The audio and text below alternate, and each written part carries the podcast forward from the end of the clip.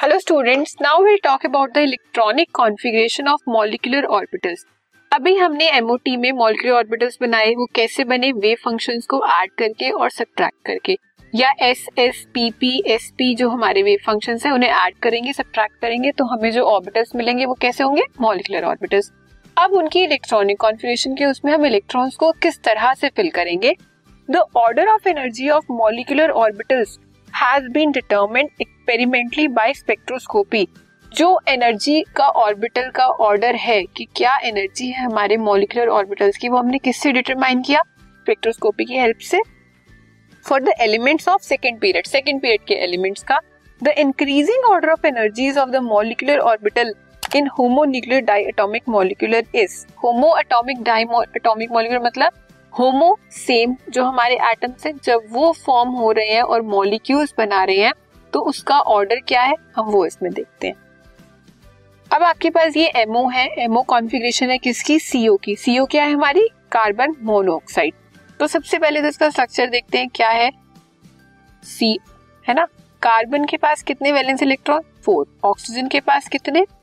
Six तो total electrons कितने हो गए हमारे पास? सिक्स अब ये टेन यही टेन इलेक्ट्रॉन्स हमारे फिल होंगे किसमें? जो हमारे एमओ ऑर्बिटल्स बनेंगे उसमें। एमओ ऑर्बिटल्स में सबसे पहला ऑर्बिटल कौन सा बना था? वन एस तो वन एस में टू इलेक्ट्रॉन चले गए एक बॉन्डिंग था, फिर स्टार वाला बना जो एंटी बॉन्डिंग था। टू इलेक्ट्रॉन्स वहाँ आ गए। फिर हमारा टू एस में टू इलेक्ट्रॉन्स गए।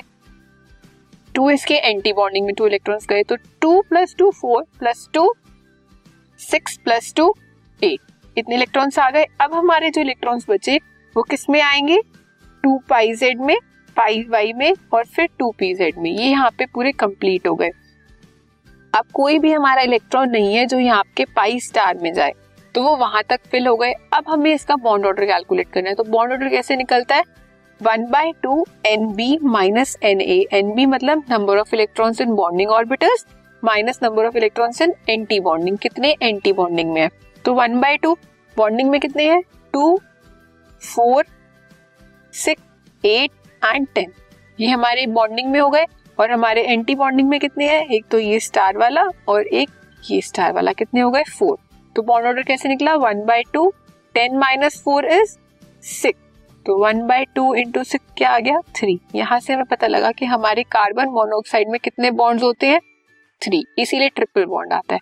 सेम अगर आपको सीओ प्लस दे दिया सीओ प्लस मतलब एक इलेक्ट्रॉन कम है। एक इलेक्ट्रॉन कम है, वो कहाँ से निकलेगा? जिस ऑर्बिटल की एनर्जी ज़्यादा होगी। सबसे ज़्यादा एनर्जी किस ऑर्बिटल की है? हमारी एंटी बॉन्डिंग की। तो हमारा जो इलेक्ट्रॉन निकलेगा, वो किसमें से निकलेगा? एंटी बॉन्डिंग में। एंटी बॉन्डिंग वाला हमारा लास्ट कौन सा था? टू एस वाला। तो टू एस में से एक हमारा इलेक्ट्रॉन निकल गया। बॉन्डिंग में तो अभी भी टेन प्रेजेंट है। एंटी बॉन्डिंग में से फोर में से थ्री हो गए। तो कितने बचे? Seven seven by two three point five जितना ज़्यादा बॉन्ड ऑर्डर होगा, उतना ही ज़्यादा स्टेबल हमारा मॉलिक्यूल होगा, ये आपको याद रखना है।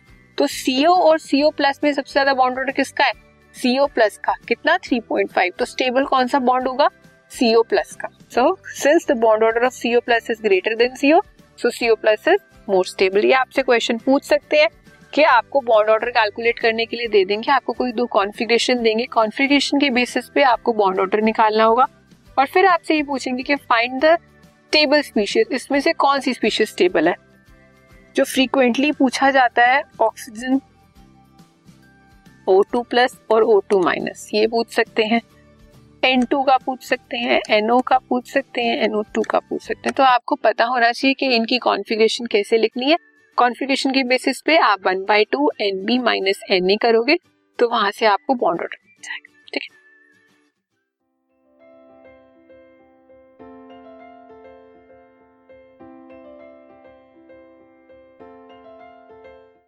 This podcast is brought you by Hubhopper Shiksha Abhiyan अगर आपको ये पॉडकास्ट पसंद आया तो प्लीज़ लाइक शेयर और सब्सक्राइब करें और वीडियो क्लासेस के लिए शिक्षा अभियान के यूट्यूब चैनल पर जाएँ।